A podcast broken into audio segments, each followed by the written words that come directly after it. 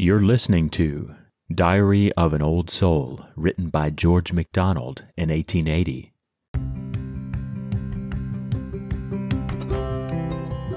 For then thou wilt be able, then at last, to glad me as thou hungerest to do. Then shall thy life my heart all open find, a thoroughfare to thy great spirit wind.